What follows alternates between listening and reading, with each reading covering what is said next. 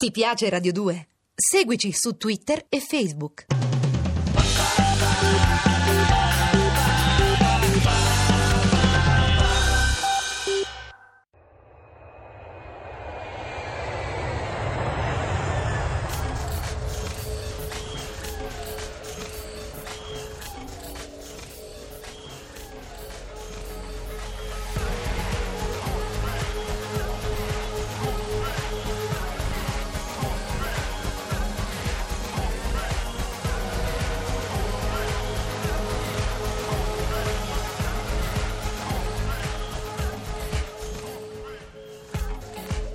Le 18 in punto, Cataribe, buongiorno da Lorenzo Scoles, stiamo per partire per un altro avvincentissimo viaggio, vi ricordo subito anche i nostri recapiti per partecipare a questa avventura insieme a noi.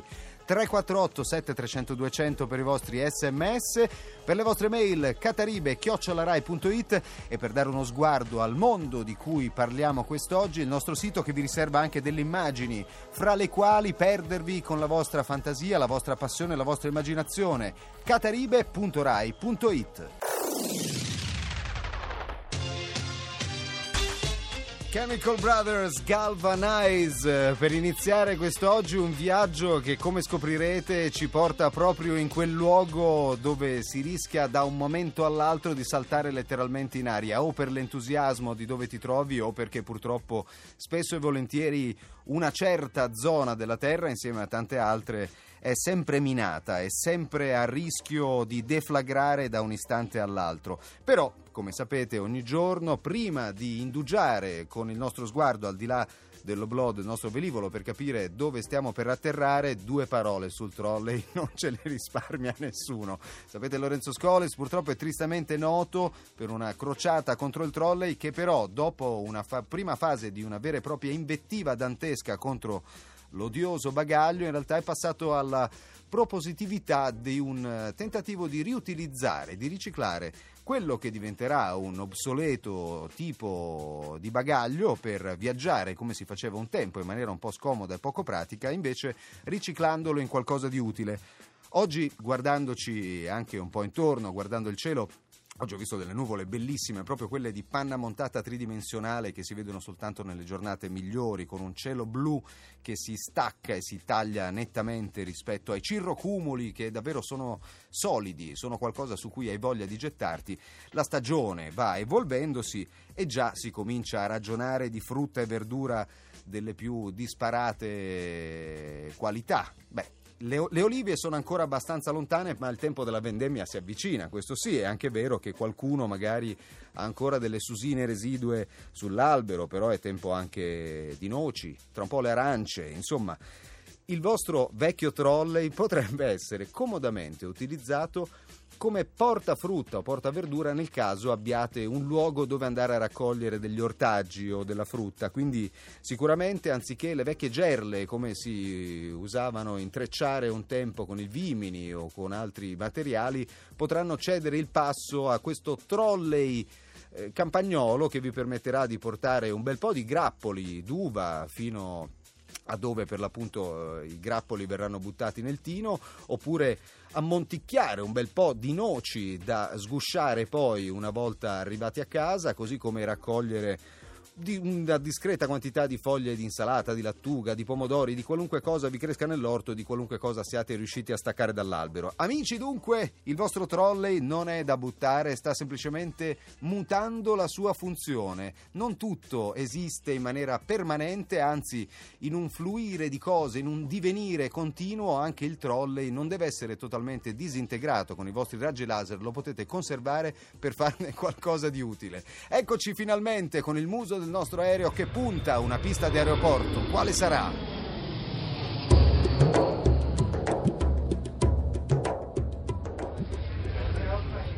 the arrival of their flight 900 from New York. Difficile capire dove siamo perché questo paese non ha confini o perlomeno ancora non sa bene quale bandiera far sventolare e dove piantare il pennone. Una terra che sprofonda sotto il livello del mare ma è capace di elevarsi con picchi mistici. Due popoli da queste parti che si guardano in cagnesco come un uomo e una donna che abitano la stessa casa e non sanno di essere sposati. Dove siamo? Un magnifico guaio, Israele e Palestina. Etti Ancri con Yetziat Mizraim, una delle voci più entusiasmanti del panorama musicale israeliano, capace a detta degli appassionati e dei suoi detrattori comunque di emozionare perché davvero capace anche di tradurre in musica pop, in brani perfettamente ascoltabili, la grande cultura e la grande tradizione ebraica. Questo brano in particolare è riferito all'Esodo, quindi alla fuga del popolo ebraico dall'Egitto per raggiungere la terra promessa, anche se Etti Ancri l'ha interpretato come un esodo personale, come un cercare la terra promessa che è dentro ciascuno di noi, non considerandola quindi un luogo fisico, geografico, anche perché per arrivarci per l'appunto ci sono varie strade, Israele e la Palestina che visiteremo, eh, due paesi o uno che siano, comunque ci sono tre mari, Mediterraneo, Mar Morto e quel Mar Rosso su cui Israele si affaccia con la città di Eilat, montagne, deserti, fiumi, davvero una terra molto complessa, molto articolata in cui è anche molto complicato entrare perché sapete che, che si arrivi al Ben Gurion, all'aeroporto di Tel Aviv o da qualunque degli altri confini bisogna superare un terzo grado non indifferente per entrare in un paese che difficilissimo raccontare in pochi secondi, però insomma cominciamo da Gerusalemme, perché poi è da lì, non da Tel Aviv, che il viaggio parte veramente. Un'animata città nuova che si estende lungo Jaffa Road, piena di botteghe di giovani artisti, ragazzi che si vedono tranquillamente passeggiare per le strade con armi automatiche a tracolla, cosa consentita dalla legge del 1992. Gli ortodossi, gli ebrei ortodossi che il venerdì si appostano sui ponti per colpire a sassate coloro che osano guidare la macchina durante il Shabbat. Durante il Shabbat non è permesso alcun lavoro, neanche quello di guidare la macchina o di pigiare il pulsante dell'ascensore che ti porti ad un altro piano. Le zone residenziali ancora di Gerusalemme che biancheggiano ondulate mentre si sdraiano sui dolci pendii della collina e ovviamente la città vecchia, la città vecchia di cui riconosci immediatamente i profili dell'antichissima Torre di David e della cupola della roccia della moschea Al-Aqsa e poi ti addentri nel silenzioso quartiere armeno dove quasi tutti i muri sono tappezzati di mappe e testi sulla storia del genocidio compiuto dai turchi nel 1915 e poi il sobrio quartiere cristiano dominato dall'emozionante sito del Santo Sepolcro in mezzo ad un tranquillo dedalo di vicoli suggestivi il raffinato e un po' asettico quartiere ebraico dove siamo riusciti a fare un po' di conversazione, però soltanto con un vecchio pizzaiolo, non ci capivamo affatto, lui parlava in yiddish, noi in inglese, ma lui non lo capiva e noi non capivamo l'yiddish e lui a due passi dal muro del pianto mentre ci passava le pizze che mangiavamo ci raccontava in un, questa lingua incomprensibile del suo amore per la vecchia moglie scomparsa da poco, tutto questo intendendosi soltanto a gesti. E poi l'eccitante quartiere arabo, intreccio di strade coperte dove si aprono le mille botteghe del mercato che vendono odori al metro cubo. Tu cammini e in un metro hai l'odore di una spezia, nel metro successivo un altro odore. Odori voluminosi, odori che definiscono lo spazio molto meglio di quanto possa fare qualunque indicazione. Ancora Cataribe, ancora Radio 2, ancora il nostro viaggio in Israele che però appunto tralascia Tel Aviv per andare invece nella città cuore di quel paese che in realtà ha tante bandiere. Gerusalemme, una città così complicata che descriverla a parole è sicuramente impossibile. Andateci appena potete, non soltanto per coglierne le tante bellezze, ma anche per scoprire qualcosa di più su una delle storie di una delle terre più convulse e complicate che si possano immaginare. Appena lasciata la città vecchia, usciti dalla porta di Damasco, eh, quindi lasciato alle proprie spalle il quartiere cosiddetto arabo dei quattro che compongono la città vecchia, entriamo in una zona dove ci sono i pulmini, gli autobus, gli Sherut che portano a Betlemme, che portano appunto anche nella cosiddetta West Bank, quindi la riva occidentale del fiume Giordano, che sapete essere la zona dove si trovano i territori occupati palestinesi. Per conoscerli meglio, a suo tempo, quando si andò a Gerusalemme, decidemmo di rivolgerci a qualcuno che ci potesse accompagnare a conoscere meglio la realtà di questi posti, oltre che le bellezze artistiche, storiche, archeologiche ed architettoniche. E incappammo in quel di Nablus Road in un signore che porta con i suoi alternative tours, così si chiamano, le persone a conoscere la realtà politica di quella terra. Si chiama Abu Hassan, è palestinese fino al midollo. Abbiamo l'occasione di presentarvelo e di farvi fare un breve tour con lui stesso per accompagnarci in quella realtà che è così complicata altrimenti da descrivere. Salam alaikum Abu Hassan. Wa alaikum salam.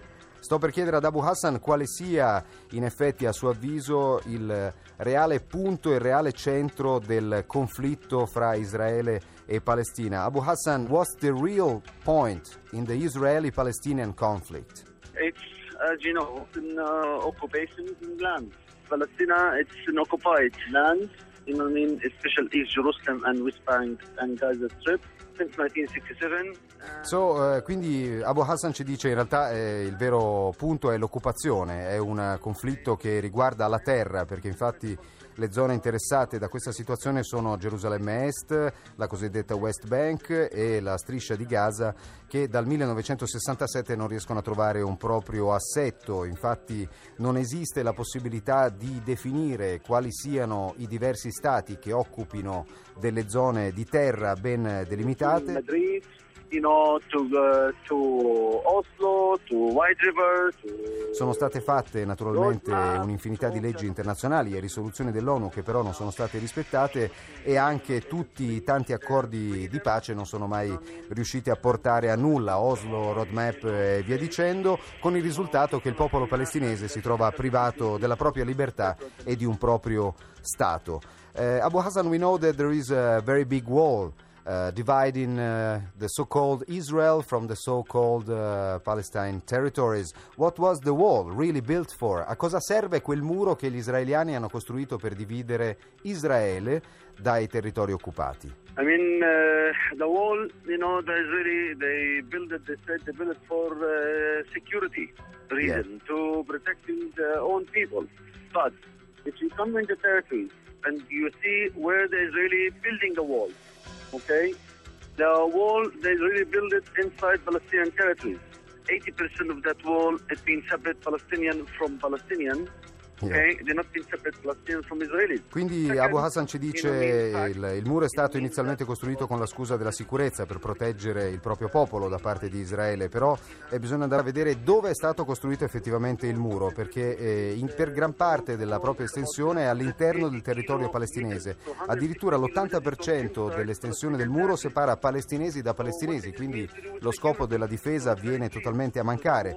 La Green Line, quindi la linea che separerebbe i territori palestinesi da Israele è estesa a 620 km, ma dei 780 km di muro che effettivamente sono stati costruiti, 160 separano palestinesi da palestinesi, escludendo in questo modo da Gerusalemme 170.000 cittadini palestinesi, impedendo quindi che possano far parte della circoscrizione di Gerusalemme. Quindi, water. Yeah, ah, water, yes, of course. water.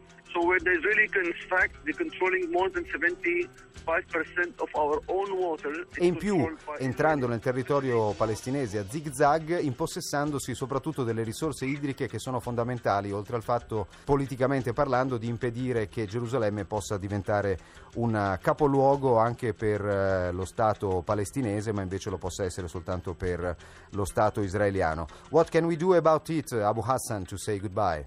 I think, you know, the wall, you know, they have to commit. You know I mean? They have an occupation here. Eh beh, eh, Abu Hassan ci risponde che la cosa che dovremmo fare è naturalmente esercitare tutta la pressione di cui siamo capaci come popolo italiano, europeo, nordamericano, mondiale per eh, far cessare l'occupazione dei territori occupati